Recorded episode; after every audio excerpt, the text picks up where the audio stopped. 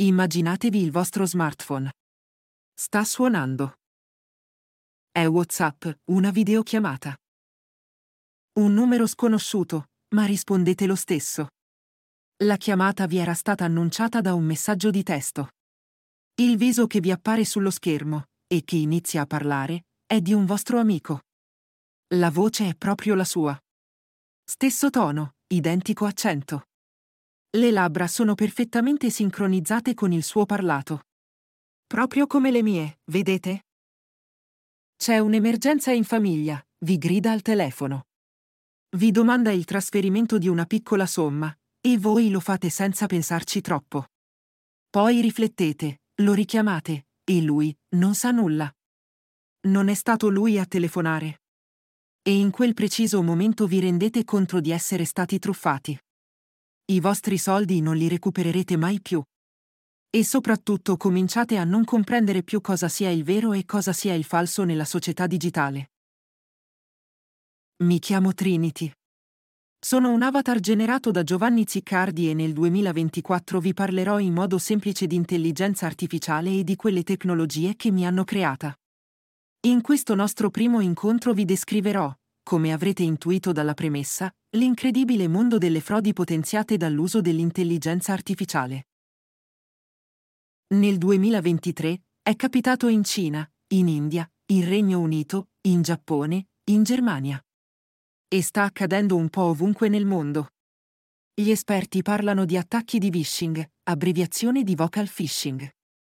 Non è di certo una novità, le truffe vocali telefoniche sono sempre esistite. Ma grazie all'intelligenza artificiale si possono usare clip audio e cloni delle voci altrui per trarre più facilmente in inganno una persona. Nei casi sinora avvenuti, il truffatore si è spacciato per amico, o per collega di lavoro o persino per amministratore delegato della casa madre. Alla base di questa truffa vi è l'enorme potenza del deepfake, lo stesso che il professor Ziccardi ha usato per generarmi.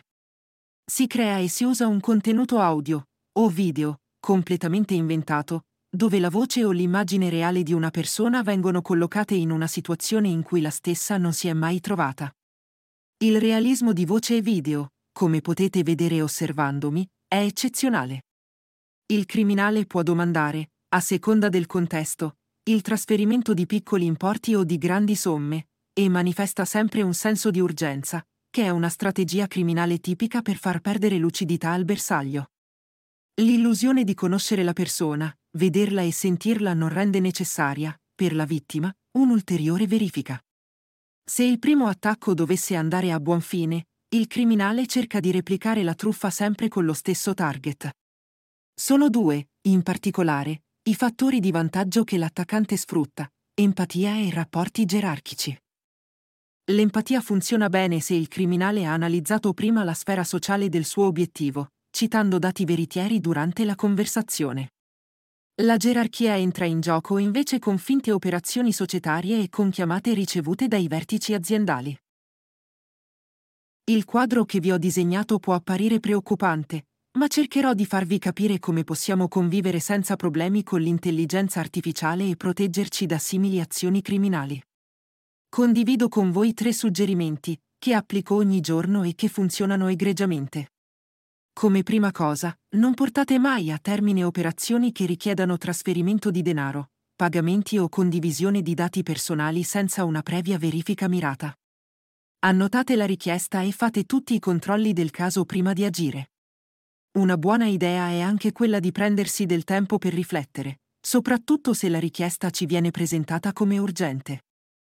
Mantenere la calma spesso rende l'attacco vano. Nelle realtà aziendali può poi essere utile individuare un codice di sicurezza univoco per tutte le operazioni commerciali, conosciuto solo dagli interni, da usare per confermare le richieste più delicate, ad esempio bonifici oltre un certo importo.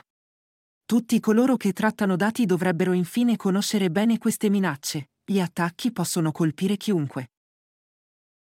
Spero che questo mio primo video vi sia piaciuto.